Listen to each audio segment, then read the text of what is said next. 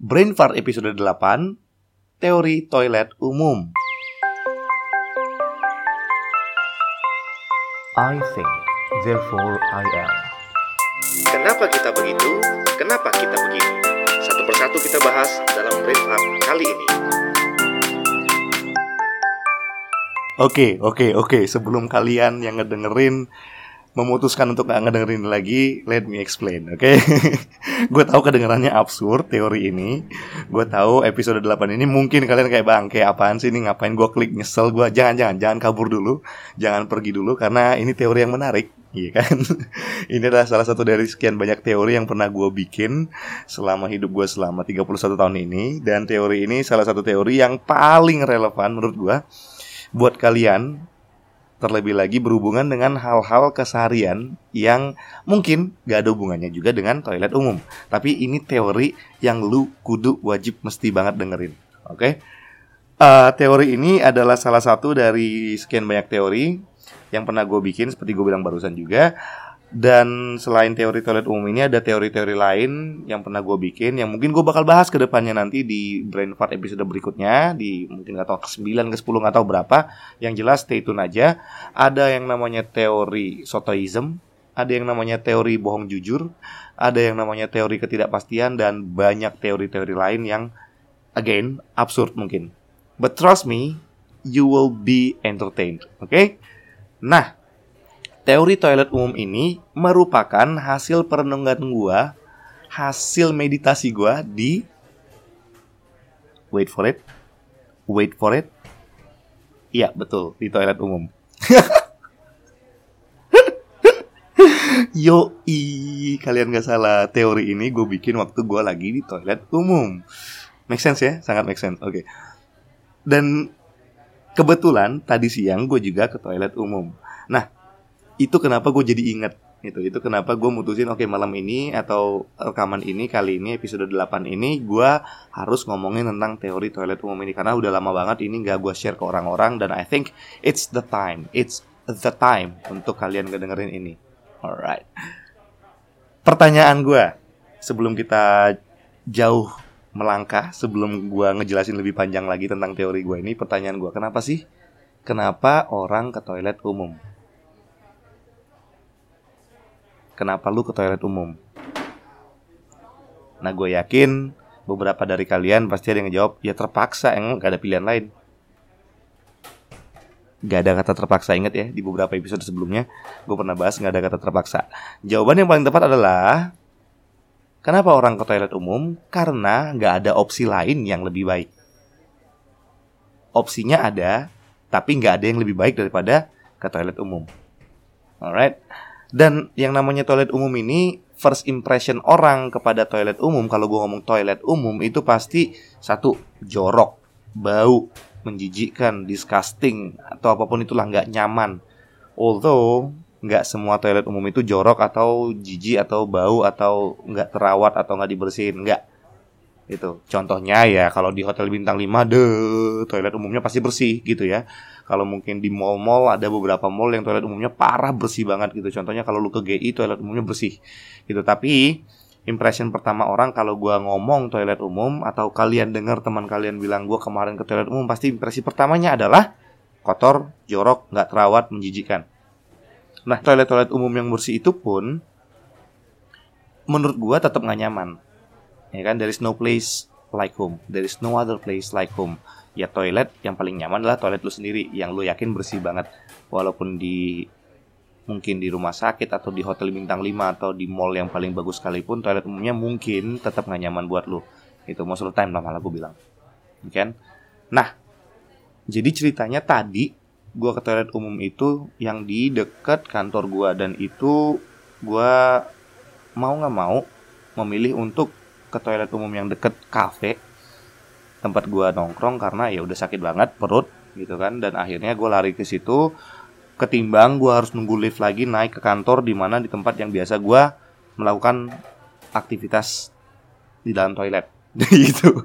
Ya nggak usah diomongin lah. Mungkin kalian dengerin ini soalnya lagi makan atau lagi di mana jadi nggak usah gue omongin. Intinya apa aktivitasnya you, you you and me already know right? We already know together.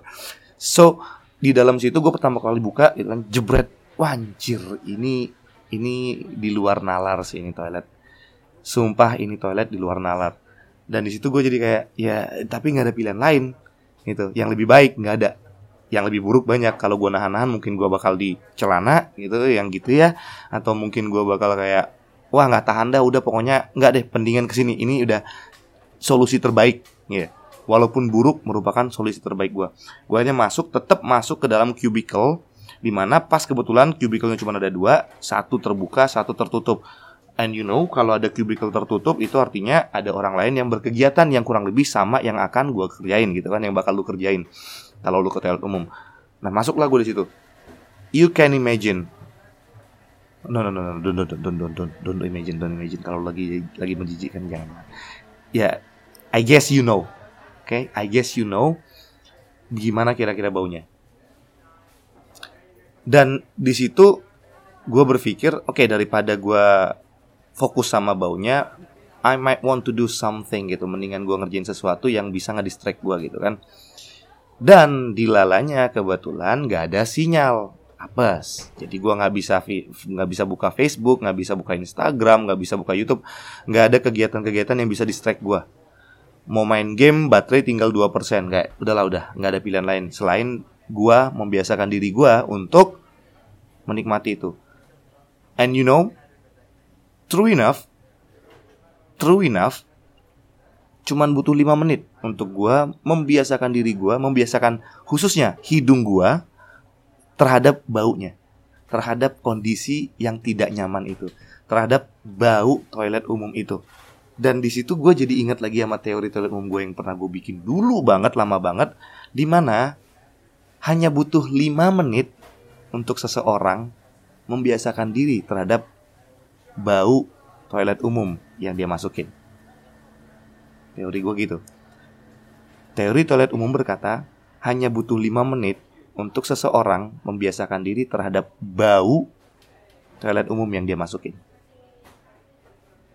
Lewat dari 5 menit, nothing interesting. Lewat dari 5 menit, the smell is not so bad, lewat dari 5 menit ya yeah, I think I can get used to it. Gitu ya.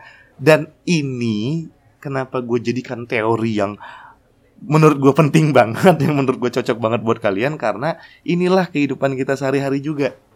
Gitu sering kali kita ketemu sesuatu yang bukan karena inginnya kita tapi karena memang kita mau nggak mau harus menemui atau mendapatkan sesuatu itu atau menghadapi sesuatu itu yang tidak nyaman yang menjijikkan, yang bikin kita kesel, yang bikin kita bete, yang pokoknya kita nggak mau sebenarnya kayak gitu, cuman akhirnya harus seolah-olah terpaksa.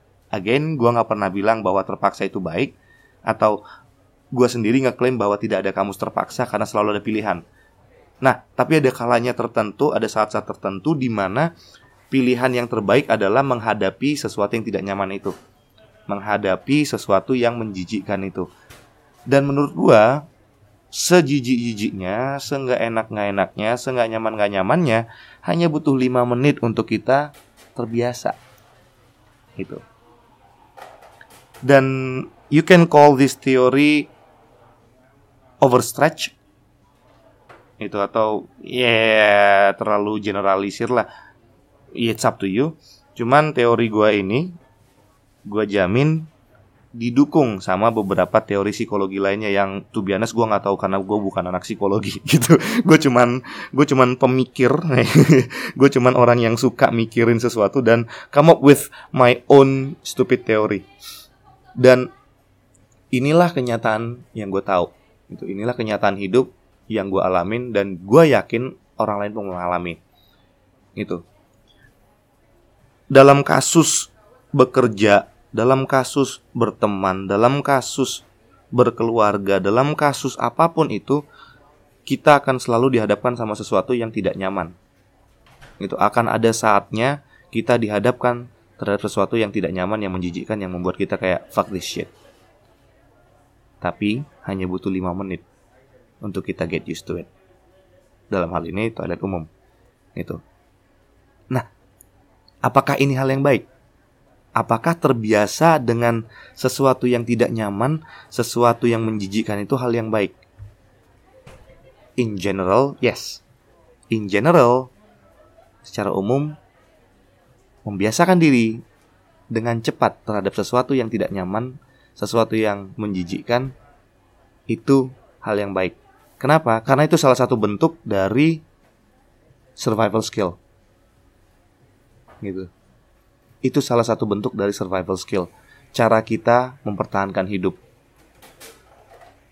Correct me if I'm wrong, tapi sejak zaman dahulu kala, sejak zaman Pithecanthropus erectus atau Meganthropus palaeojavanicus, yang mana di zaman itu belum ada yang namanya teknologi, belum ada yang namanya advancement seperti yang kita punya sekarang, banyak banget hal-hal yang gak nyaman, yang menjijikkan, yang memaksa mereka harus menghadapi itu, kondisi yang memaksa mereka harus menghadapi itu, dan itu yang membuat kita jadi manusia yang lebih kuat.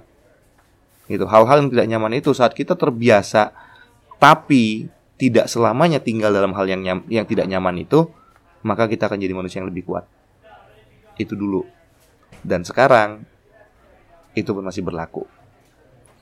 Jadi dari dulu sampai sekarang memang manusia itu harus mau nggak mau dalam satu fase hidupnya harus dihadapkan sama sesuatu yang tidak nyaman, sama sesuatu yang menjijikkan, tapi bukan untuk stay for long di sana, bukan untuk lu tidur di toilet umum, bukan untuk lu jadi berkeluarga di toilet umum, tapi itu harus lu hadapi dan lu harus adjust, lu harus membiasakan diri secepat-cepatnya supaya apa? Satu, lu tidak muntah, lu tidak stres, lu tidak frustrasi dan lu tidak akhirnya menyalahkan keadaan. Karena pilihan lu. Gitu. Sekali lagi karena itu pilihan lu. Ada pilihan lain yang pasti bisa lu pilih tapi lu memilih untuk tidak mengambil pilihan lain itu karena konsekuensinya lebih berat. Dan saat lu menerima konsekuensi atas pilihan lu untuk masuk ke toilet umum itu, di situ lu baru bisa tenang sebagai manusia. Terlalu berat gak sih? Kayaknya terlalu berat ya. For example, simple.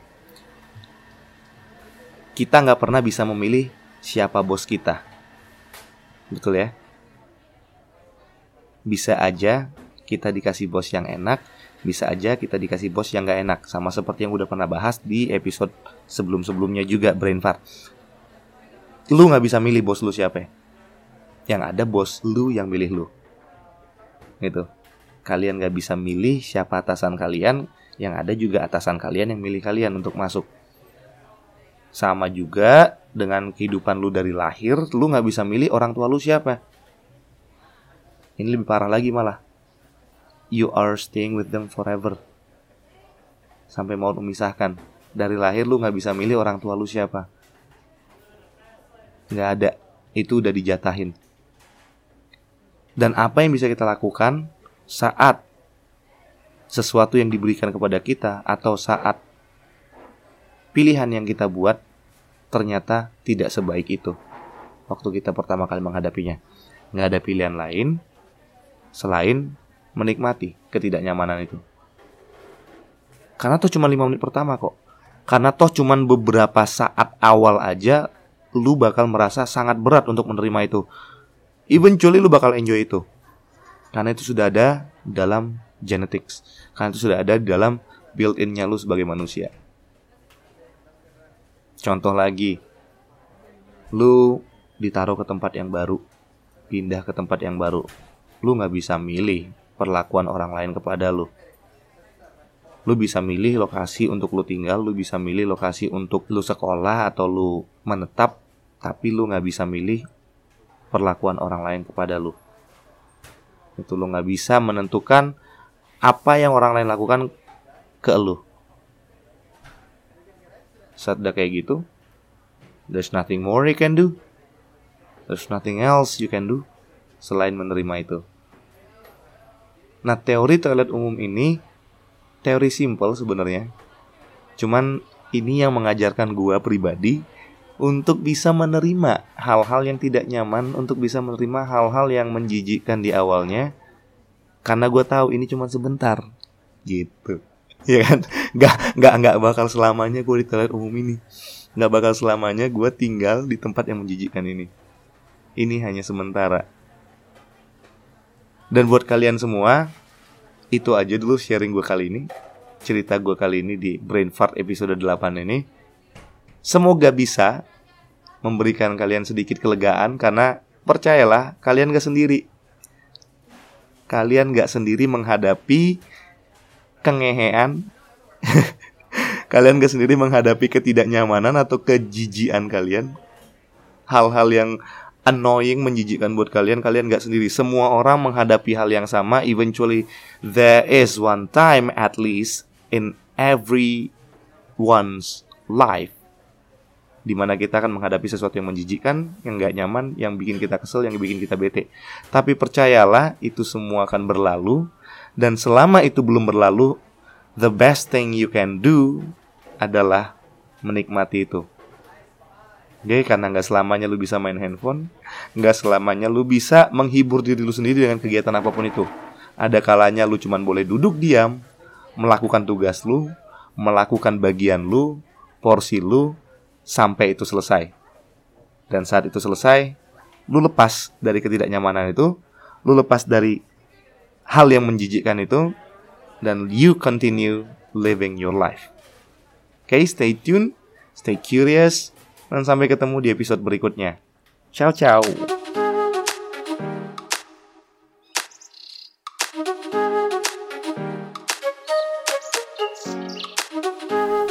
Thank you for listening. Like and share if you enjoyed this, and see you again in the next Brainfort episode.